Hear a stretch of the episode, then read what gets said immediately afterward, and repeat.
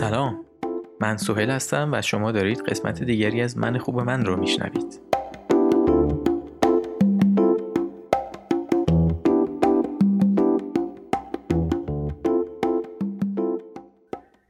این که خودمون رو دوست داشته باشیم، یعنی این که عزت نفسمون قوی باشه، برای داشتن حال خوب خیلی لازمه در زندگی. اما مشکل از اونجایی شروع میشه که در واقع این خود دوست داشتن و احترام گذاشتن به خود خیلی پیش بینی ناپذیره و نمیدونیم چقدر باید براش انرژی و وقت بذاریم. افرادی هستن با شغل‌های سطح پایین که شما حتما دیدید، قیافه‌های نازیبا، دوستان معمولی، اوضاع اقتصادی نه چندان خوب، ولی خیلی اطمینان و قاطعیت دارن و از عزت نفس خوبی برخوردارن. با اینکه هیچ یک از نشونی‌های تایید جامعه رو ندارن، اما خودشون رو خیلی دوست دارن. همینطور کسانی هستن که براشون هیچ اندازه از موفقیت و پرستیژ و امنیت مالی کافی به نظر نمیرسه و همیشه با نگرانی خودشون رو سرزنش و نقد میکنن. همیشه احساس میکنن کمتر از انتظار دارن کار میکنن و انگار واقعا به وجود اومدنشون حقشون نبوده. ظاهراً برخوردار بودن از سطح عالی از عزت نفس در نهایت ارتباط کمی با معیارهای اثبات پذیر داره. به نظر میرسه این موضوع با نوعی از منطق درونی و ذهنی تر و فاکتورهایی که با مفاهیم استاندارد موفقیت در جامعه خیلی ارتباط ندارن بستگی داره. در ادامه سه عامل رو در رابطه با عزت نفس با هم بررسی می‌کنیم.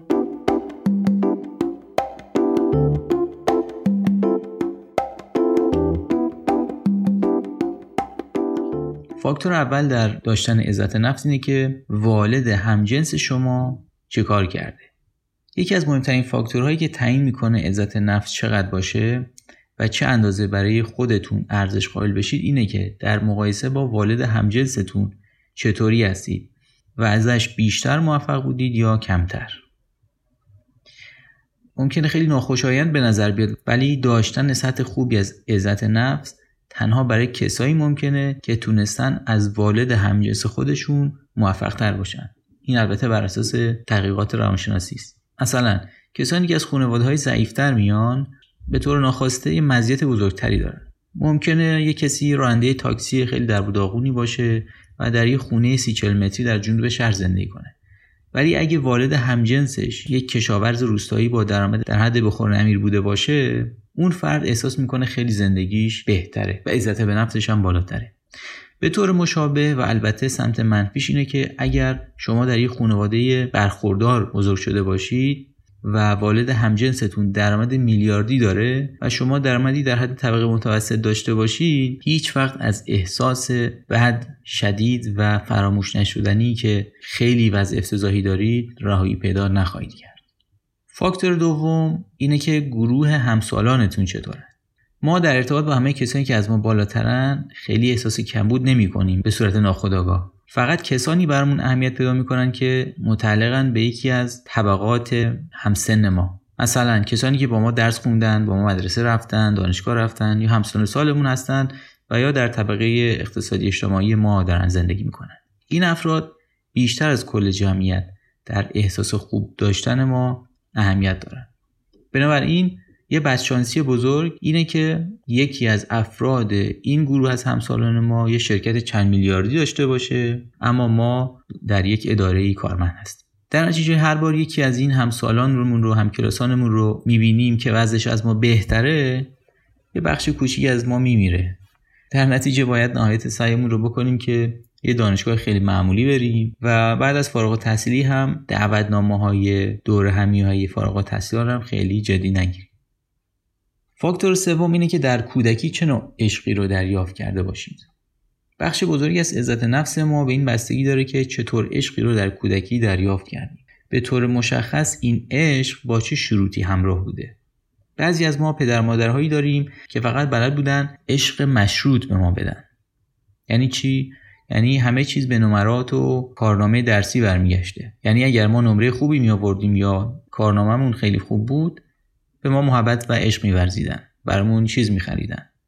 در نتیجه ما طوری تربیت شدیم که دنبال به دست آوردن موفقیت‌های بزرگ باشیم و این در بزرگسالی شرط خیلی بدی رو برای خیلی از ماها به وجود آورده که داریم روز شبمون رو در زندگی میگذرونیم و با یک نفرت درونی از خودمون و وضعیت فعلیمون داریم دست و پنجه نرم میکنیم و به طور ناخواسته همیشه در حال به دست آوردن تایید از طرف پدر مادرمون تقلا میکنیم.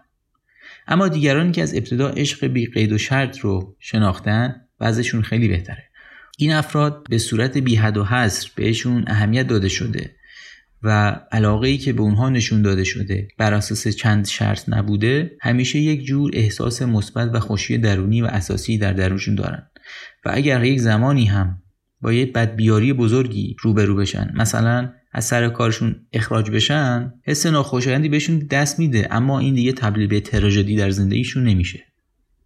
دوستان، اطلاع از ریشه‌های درونی و عجیب و غریب عزت نفس خیلی مهمه، چون ما معمولا اینطوری فکر میکنیم که بالاخره موفقیت یک روزی کلید احساس رضایت و خوشبختی همیشگی رو به ما خواهد داد. اما این تفکر حقیقت نداره. شما ممکنه تو کارتون خیلی خوب باشید، اما اگه پدرتون فرد بسیار موفقی باشه یا دوست دوران دانشگاهتون وزیر شده باشه یا والدینتون عشق حقیقی و بی قید و شرط به شما نداده باشن، هیچ وقت هیچ اندازه از تلاش کردن ها و برنده شدن ها و مدال بردن ها و قبول شدن ها برای شما کافی نخواهد بود.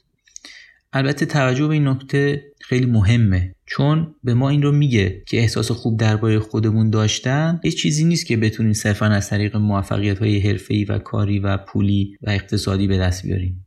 بخش بزرگی از این احساس به این برمیگرده که با خودمون به توافق برسیم.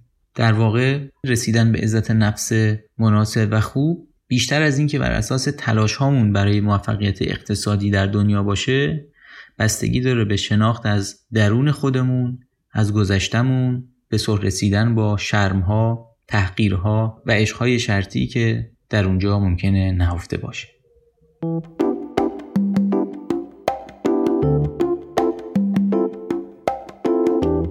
ممنون از همراهی شما با من خوب من. لطفاً این پادکست رو برای دوستانی که فکر می‌کنید باید بشنون هم بفرستید.